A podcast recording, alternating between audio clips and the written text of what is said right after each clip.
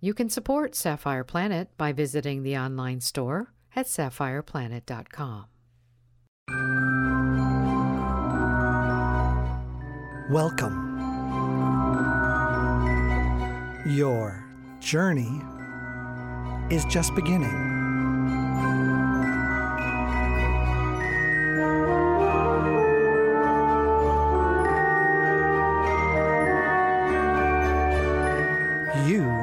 Are now entering the Sapphire Planet.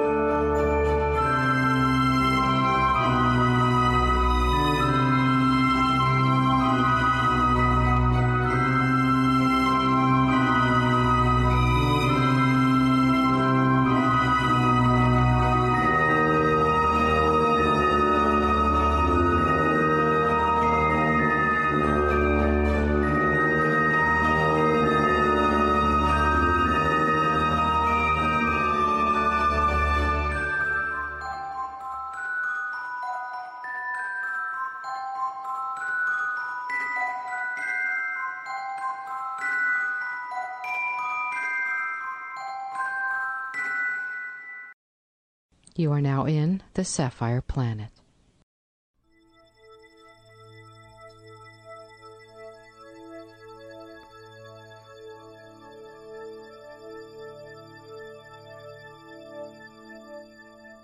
Mount Kilimanjaro, with its three volcanic cones, Kaibo, Mwenzi, and Shira, is a dom- dormant volcano in Tanzania.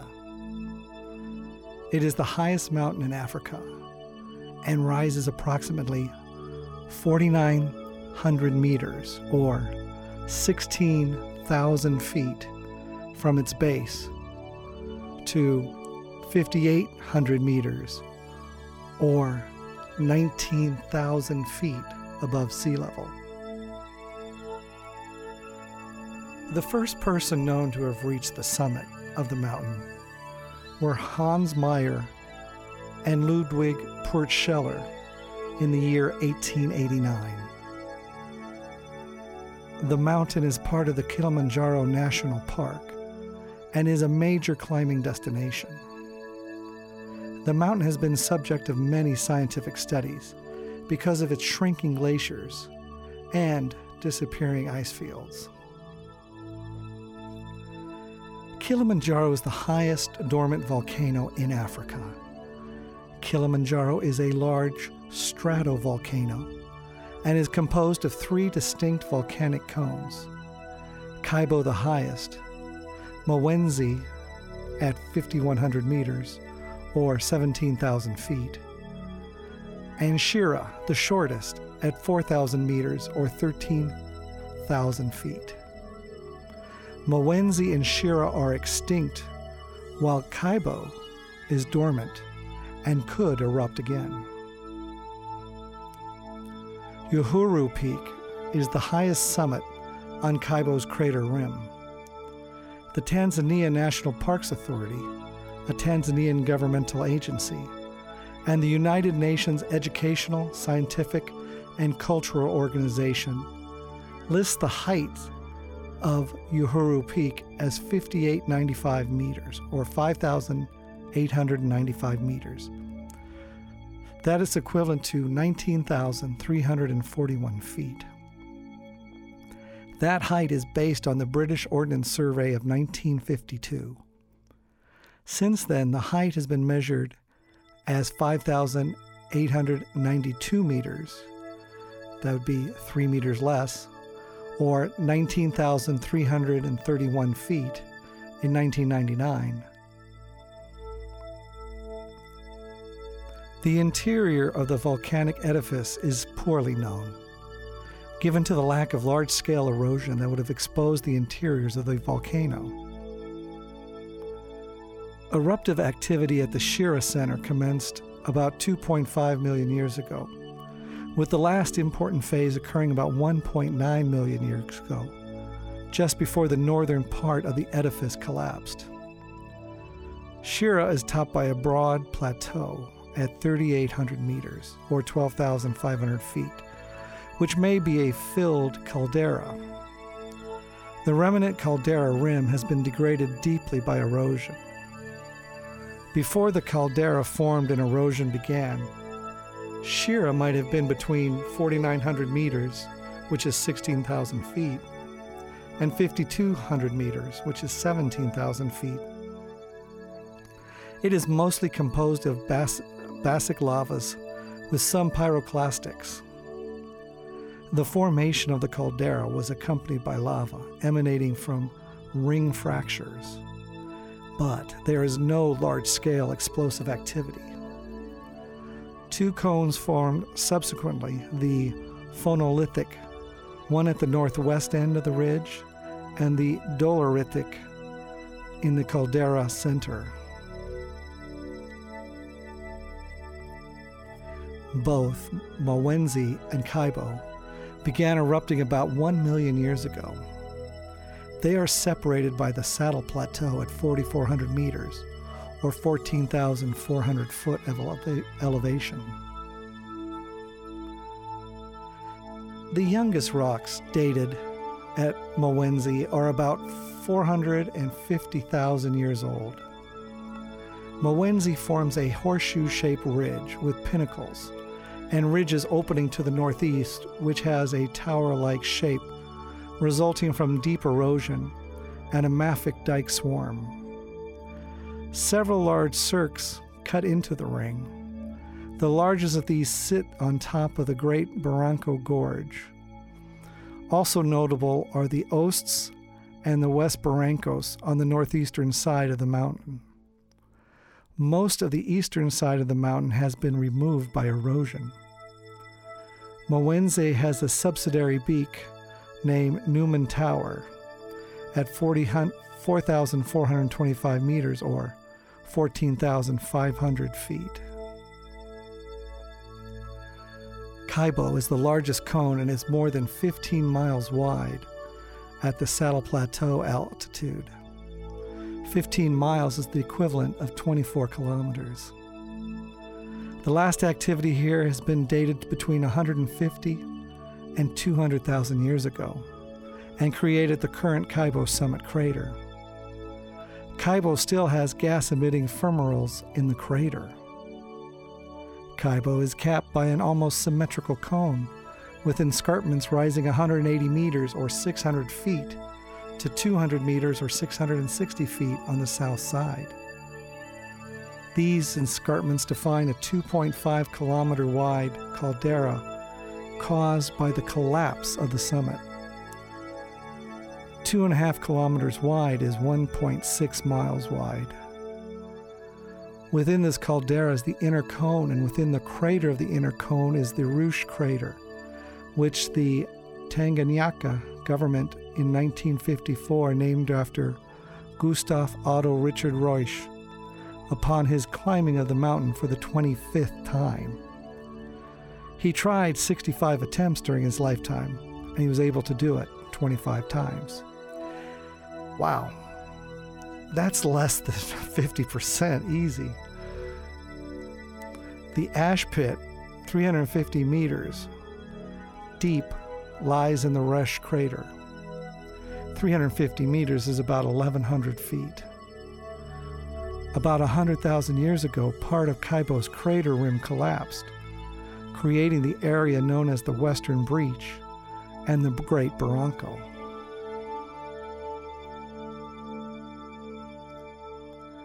In an almost continuous layer of lavas berries, most older geological features, with the exception of exposed strata within the Great West Notch and the Kaibo Barranca.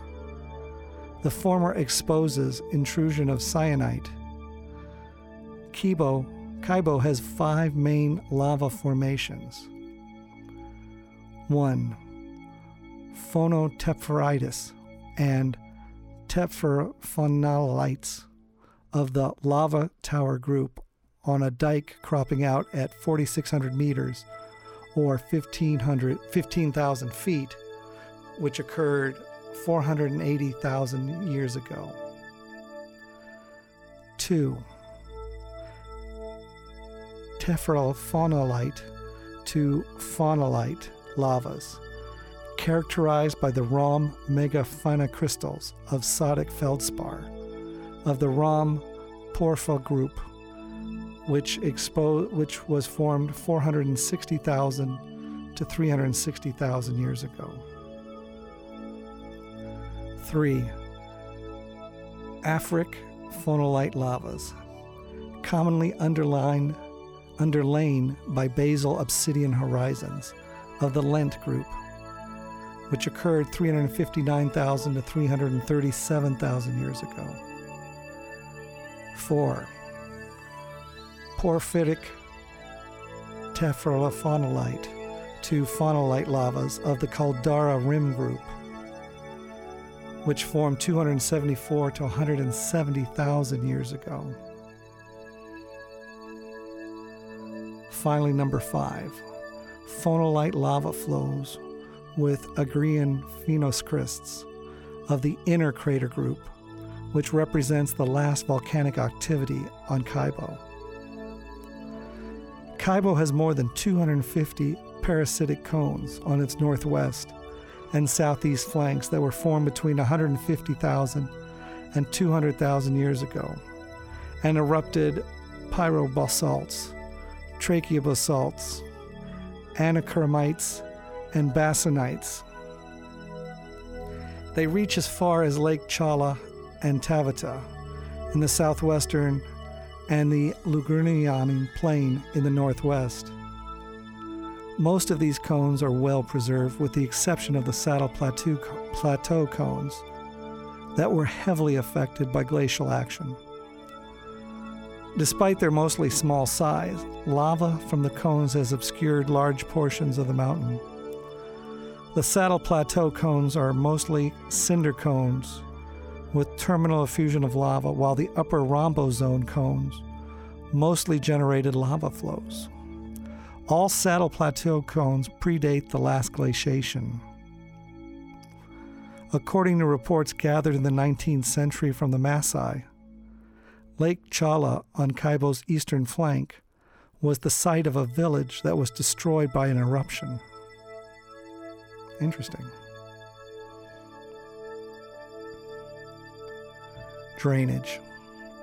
The mountain is drained by a network of rivers and streams, especially the wetter and more heavily eroded southern side, and especially above 1,200 meters or 3,900 feet.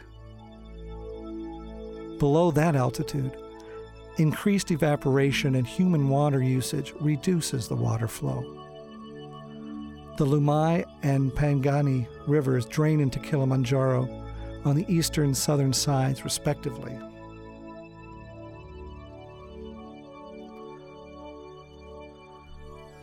The origin of the name Kilimanjaro is not precisely known, but a number of theories exist. European explorers had adopted the name by 1860 and reported that Kilimanjaro was the mountain's Kiswahili name. The 1907 edition of the Nuttall Encyclopedia also records the name of the mountain as Killa Njaro.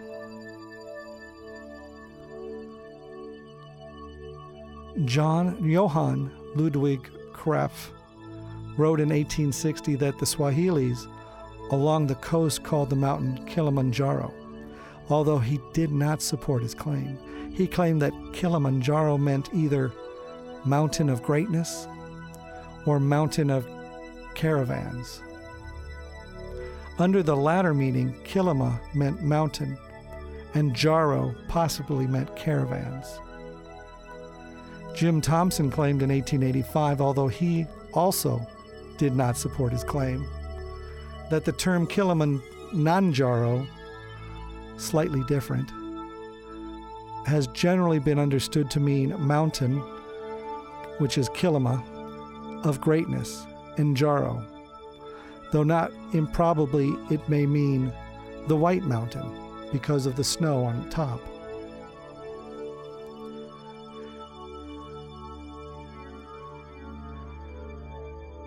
Njaro is an ancient Kiswahili word for shining, Similarly, Krapf wrote that the chief of the Wakamba people, whom he visited in 1849, had been to Jaga and had seen the Kima Jaju, mountain of whiteness, the name given by the Wakamba to Kilimanjaro. More correctly, the Kikamba language, this would be Kima Kiyu, and this possible diver- diversion has been popular with several investigators. Others have assumed that Kilima is Kiswahili for mountain. The problem with this assumption is that Kilima actually means hill, and is therefore the diminutive of Milima, the proper Kiswahili word for mountain. However, it is possible that an early European visitor whose knowledge of Kiswahili was not extensive changed Milima to Kilima by analogy, and the two Wakaja names, Kaibo and Kimawenzi. A different approach is to assume that the Kiliman part of Kilimanjaro comes from the Kichaga Kilmi, which means which defeats, or Kilama, which means which has become difficult or impossible. The Jaro part would then be derived from Injari, a bird, or, according to other informants, a leopard, or possibly from Kajari, a caravan. Considering the name Kilimanjaro has never been current among the Wakagi people, it is possible that the name was derived from the Wakagi saying that the mountain was unclimbable. Kilimanjari, or Kilimanjaro, and porters misinterpreted this as being the name of the mountain.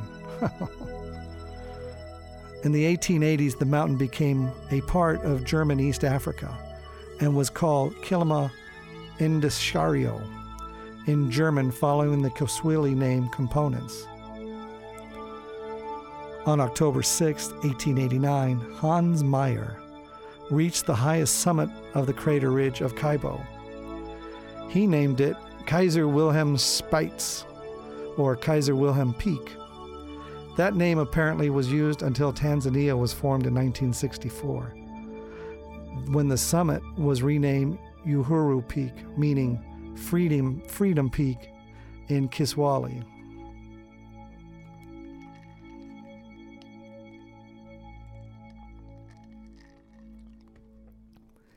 The mountain may have been known to non Africans since antiquity.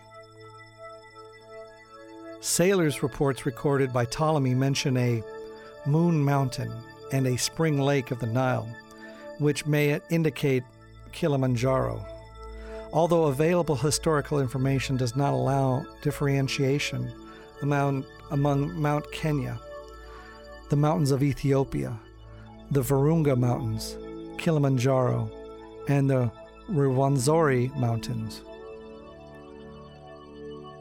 Before Ptolemy, Aeschylus and Herodotus referred to Egypt nurtured by the snows and a spring between the two mountains, respectively.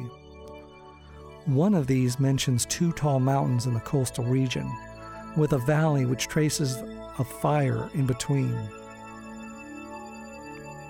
Martin Fernandez de Encisco, a Spanish traveler to the Mombasa, who obtained information about the interior from native caravans, said in his Summa de Geographia in 1519 that the west of Mombasa stands the Ethiopian Mount Olympus, which is exceedingly high, and beyond it are the mountains of the moon, in which are sources of the Nile.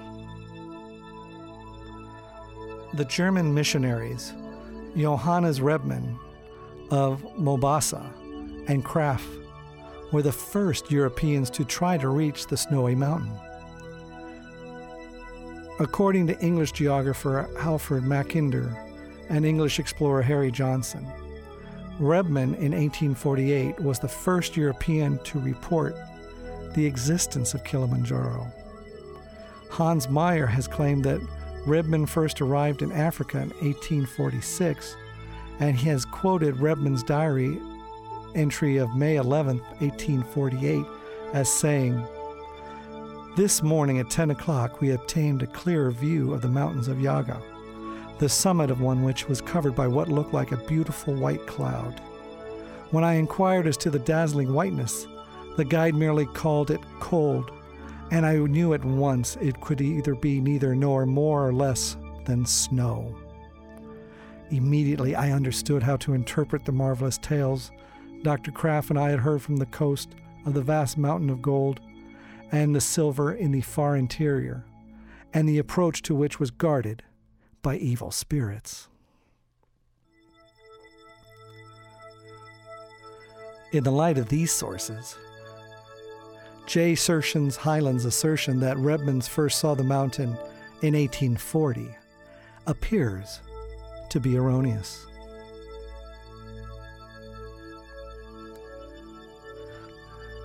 Now we go on to the people who wanted to climb Mount Kilimanjaro. The 19th century explorers.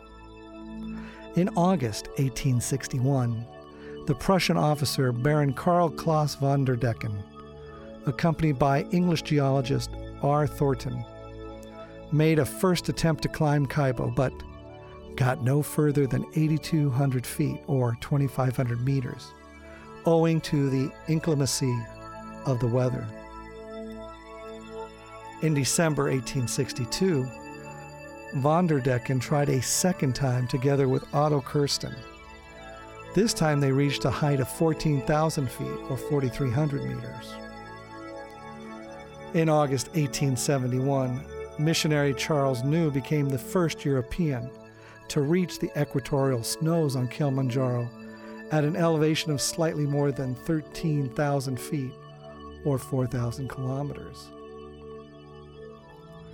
In June 1887, the Hungarian Count Samuel Teleki and Austrian Lieutenant Ludwig von Höhnel made an attempt to climb the mountain. Approaching from the saddle between Mawenzi and Kaibo, Höhnel stopped at 49 4,950 meters or 16,240 feet but Tekel pushed through until he reached the snow at 5,300 meters, or 17,400 feet. Later in 1887, during his first attempt to climb Kilimanjaro, the German geology professor Hans Meyer reached the lower edge of the ice cap on Kaibo, where he was forced to turn back because he lacked the equipment needed to handle the ice. The following year, Meyer planned another attempt with Oscar Baumann, a cartographer. But the mission was aborted after the pair were held hostage and ransomed during the Abu Shiri revolt. In the autumn of 1888, the American naturalist Dr. Abbott and the German explorer Otto Ehrenfried Ehlers approached the summit from the northwest. While Abbott turned his back earlier, turned back earlier, Ehlers at first claimed to have reached the summit rim, but after severe criticism of that claim, later withdrew it. In 1889, Meyer returned to Kilimanjaro with the Austrian mountaineer Ludwig Purtscheller for a third attempt. The success of this attempt was based on the establishment of several campsites with food supplies so that multiple attempts at the top could be made without having to descend too far. Myers and Purtscheller pushed to the near the crater rim on October 3rd, but turned around exhausted from hacking footsteps in the icy slopes. Three days later, on Purtscheller's 40th birthday, they reached the highest summit of the southern rim of the crater. They were the first to confirm that Kaibo has a crater. After descending to the saddle between Kaibo and Mawenzi, Meyer and Purtscheller attempted to climb the more technically challenged Mawenzi, but could only reach only the top of Klute Peak, a subsidiary peak before retreating due to illness. On October 18th, they, re- they reascended Kaibo to enter and study the crater, cresting the rim at Hans Meyer Notch. In total, Meyer and Purtscheller spent 16 days above 15,000 feet or 4,600 meters during the expedition. They were accompanied by their high camps by Mawhinney Armani of Pangani, who cooked and supplied the site with food, water, and firewood.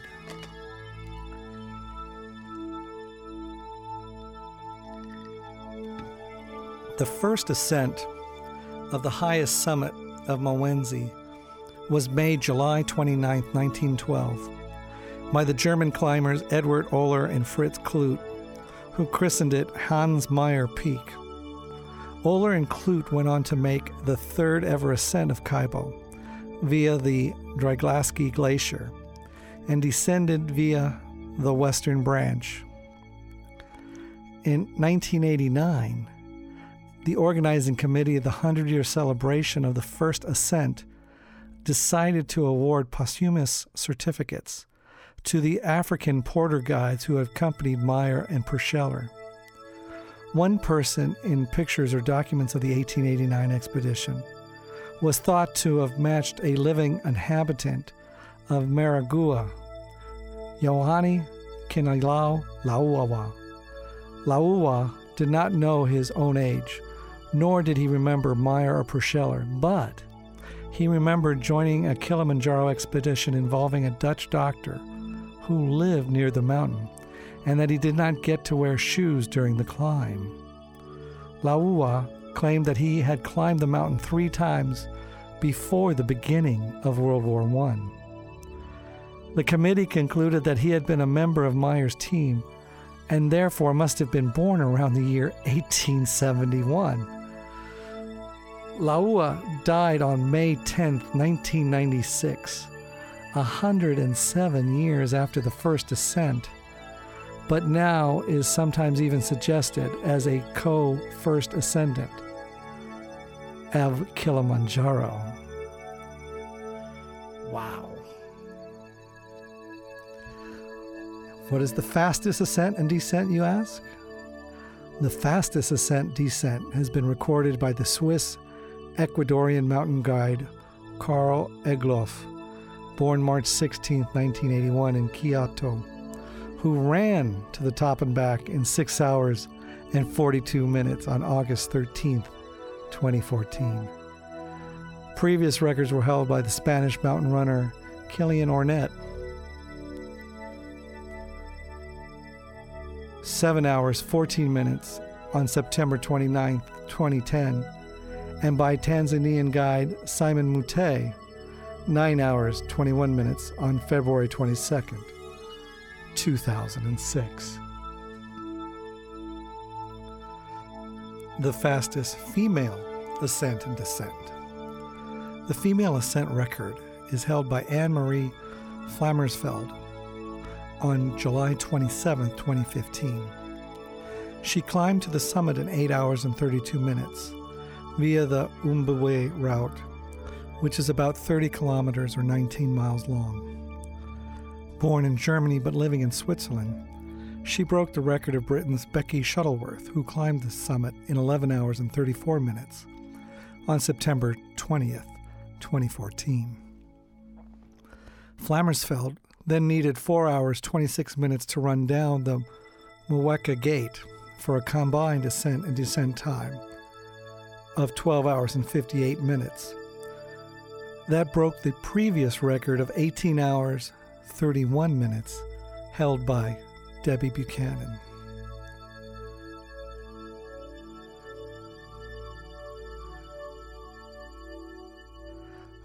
Ascent by, with, by people with disabilities. Wheelchair user Bernard Goosen scaled Kilimanjaro in six days in 2007 while in 2012, Kyle Maynard, who has no forearms or lower legs, crawled unassisted to the summit of Kilimanjaro. First descent by a snowboard. The first descent by a snowboard was accomplished by Ace Bailey on July 1, 1988. This descent, at the time, was also the highest altitude descent by a snowboard ever accomplished. This record was held until July the following year.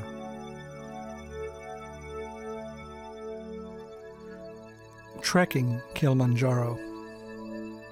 Kilimanjaro National Park generated $51 million US in revenues in 2013, the second most of any Tanzanian national park. The Ngorongoro Conservation Area, which includes the heavily visited Ngorongoro crater, is not a national park. The Tanzanian National Parks Authority reported that the park recorded 57,456 tourists during the 2011 2012 budget year, of whom 16,425 hiked the mountain, which was well below the capacity of 28,470 as specified by the park's general management plan. The mountain climbers generated irregular and seasonal jobs for about 11,000 guides, porters, and cooks in 2007 although serious concerns have been raised about their poor working conditions and inadequate wages. There are seven official trekking routes by which to ascend and descend Mount Kilimanjaro. They are Lemosho, Machame, Marangu, Mweka, Rongai, Shira, and Umbwe. Of all these right, routes, Machame is widely proclaimed as the most scenic, albeit steeper, route. This was true until the opening of Lemosho and Northern Circuit routes, which are equally as scenic, if not more. The Machame route can be done in six or seven days. Lemosho and the Northern Circuit routes can be done in seven days or more. The Rongai is the easiest and least scenic of all camping routes. The Marangu is also relatively easy, but the route tends to be very, very busy.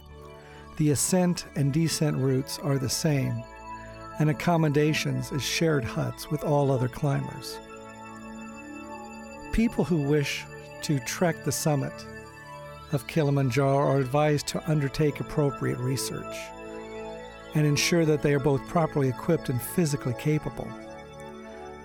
Though the climb is technically not as challenging as when climbing the high peaks of the Himalayas or Andes, the high elevation, low temperature, and occasional high winds make this a difficult and dangerous trek acclimatization is essential, and even the most experienced trekkers suffer some degree of altitude sickness.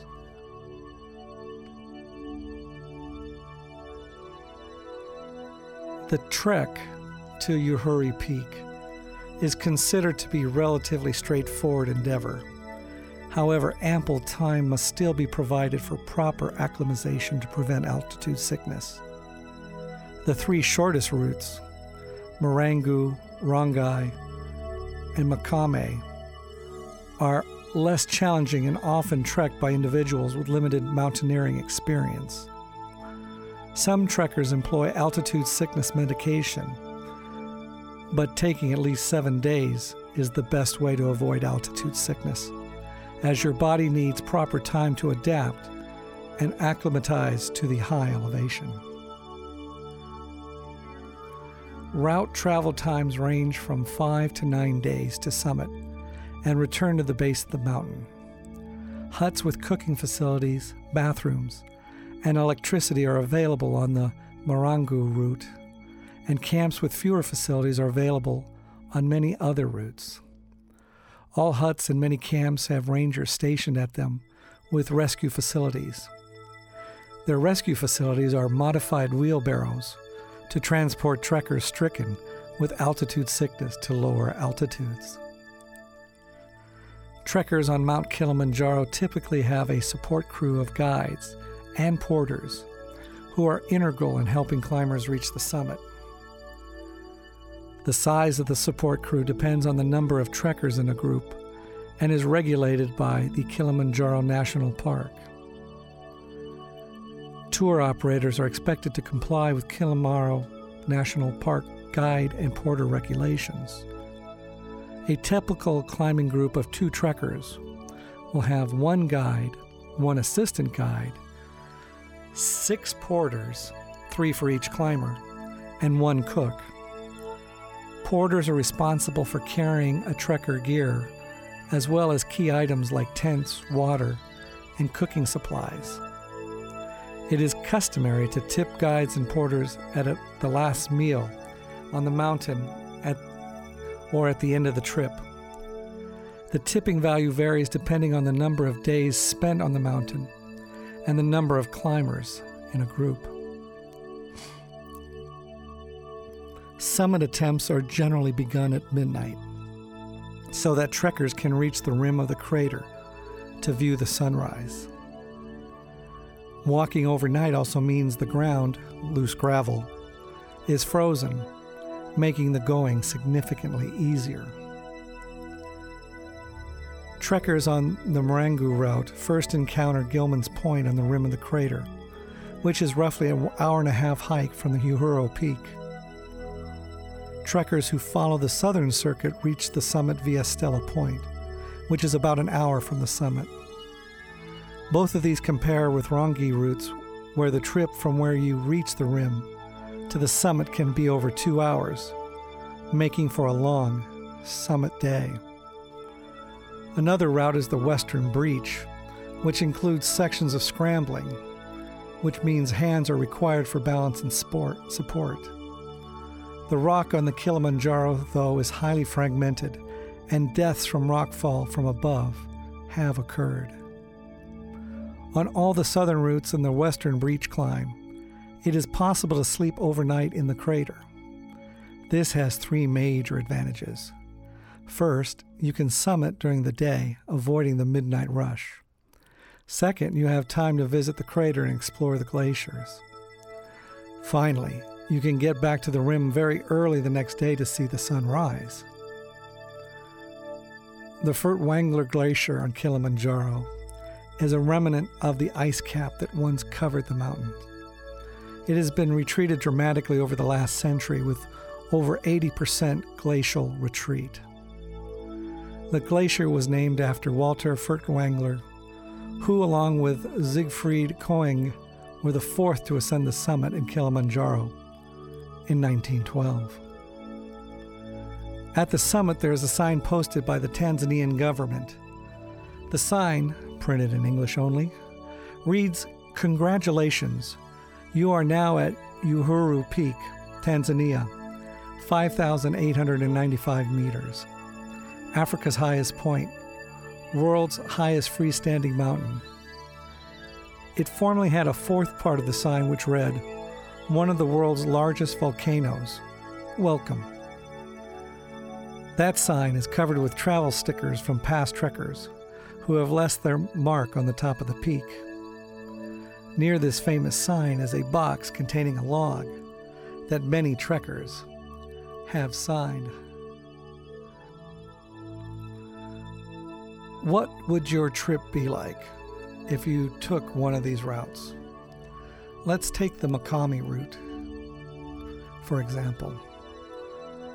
One benefit of the Machame route is its quick rise to relatively high elevations 10,000 feet, 3,000 meters, and short ascent to the lava tower site 15,000 feet, 4,600 meters, before descending back to the Barranco camp which is at 12,700 feet, 3,900 meters, on the same day. This follows the climber's adage climb high, sleep low, and helps altitude acclimation. The initial steep ascent also helps trekkers acclimatize better. The Machame route starts from the Machame Gate and travels upwards through the mountain rainforest characterized by dense vegetation, a muddy trail, and short sections of steep, steep climbs. The first campsite, Machame Camp, is right after the dense tree cover in an area with lower but still thick brushlands. The second day continues through increasingly sparse trees and bushes into moorlands. The day finishes with Shira Camp, which is on a small plateau in the high moorlands and features views of Kaibo in the northeast and Mount Meru towards the west. White necked ravens can be seen throughout the day. There's also a set of small caves a short walk from the campsite, known as Shira Caves. The third day starts in the moorlands and moves into the alpine desert, with fewer trees and more rocks. The highest point is the base of the lava tower, which, after the trail descends into the Barranco Valley. More vegetation is present in this zone, especially the area just before the campsite. This area is called the Garden of Senecios, which features many of the huge senecio plants. Shorter lobelia plants are also pl- present. The fourth day starts with an ascent of Barranco Wall, which is considered a scramble in climbing terms. The trail continues with many up and down sections across small streams and rivulets, and finally crosses the Karanga River to the Karanga campsite. The fifth day follows the path up and across the rocky zone, finishing at the high camp Barafu. Very little vegetation can be found on the inhospitable terrain. A field of sedimentary rocks litters the ground. Note the six day trek omits the Karanga campsite, and trekkers continue directly to the Barafu on the same day. The summit is usually attempted in the very early morning of the sixth day, around midnight. Barafu is also used as a summit campsite for the Umbwe route. Trekkers typically take somewhere between five and seven hours to ascend using headlamps and cold weather gear. Making the ascent on a full moon or shortly thereafter can make the head torch unnecessary. The first milestone generally reached shortly after dawn is Stella Point at 18,652 feet, or 5,685 meters, which is on the crater rim. Following Stella Point, the trail continues for another 60 minutes to Uhuru Peak, the summit. The descent back to Barafu takes roughly four hours. Some trekkers scree slide down the slope, which entails skidding running down the loose gravel at medium speed. From Barafu, trekkers typically take a short break and continue downwards through the alpine desert and ensuring moorlands to the Mweka camp. The seventh and final day has trekkers continue through the montane forest at Mweka Gate. Troops of black and white colobus monkeys can often be seen in the dense growth.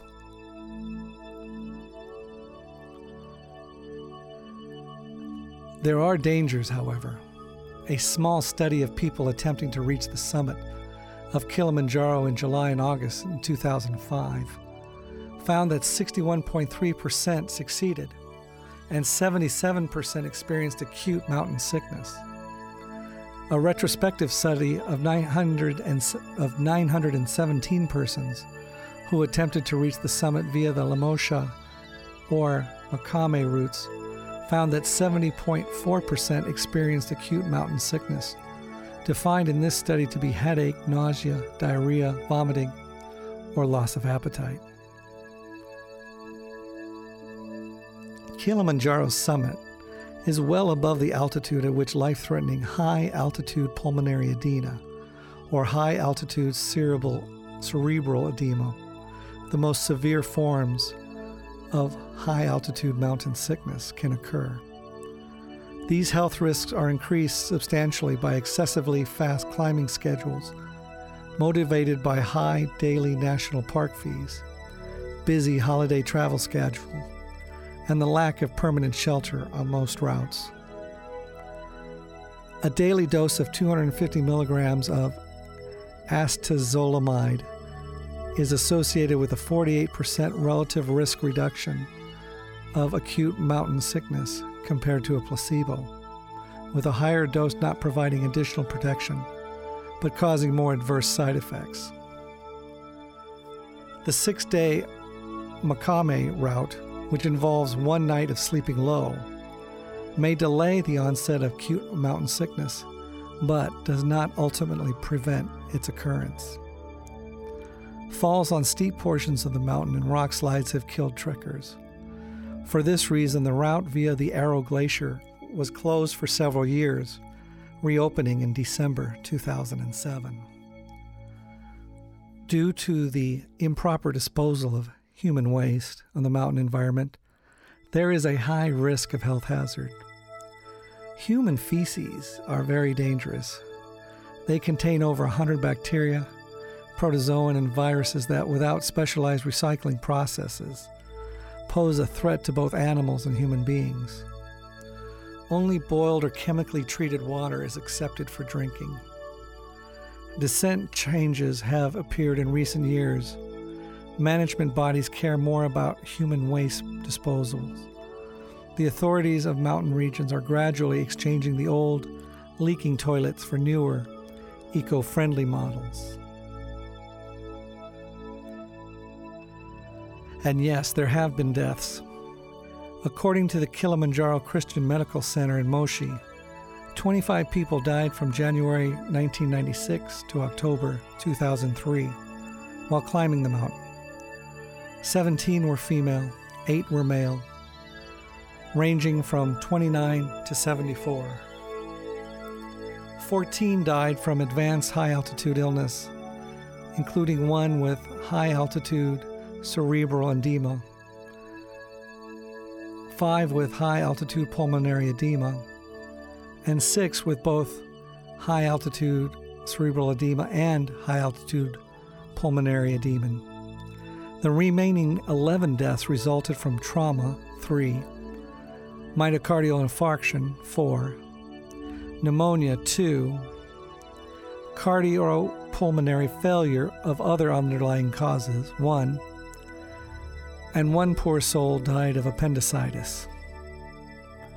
The overall mortality rate was estimated at 13.6 per 100,000 climbers, or 0.0136%. In January 2006, three persons from the United States were killed in a rock fall while climbing Kilimanjaro. On September 29, 2008, ex CIA agent Ken Moskow, Moscow died from altitude sickness while just 20 yards or 18 meters short of reaching the summit of Kilimanjaro.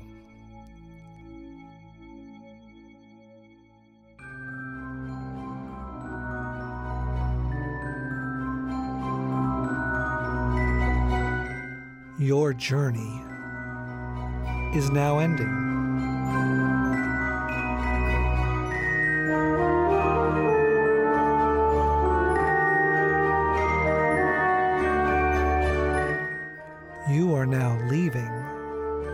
The Sapphire Planet.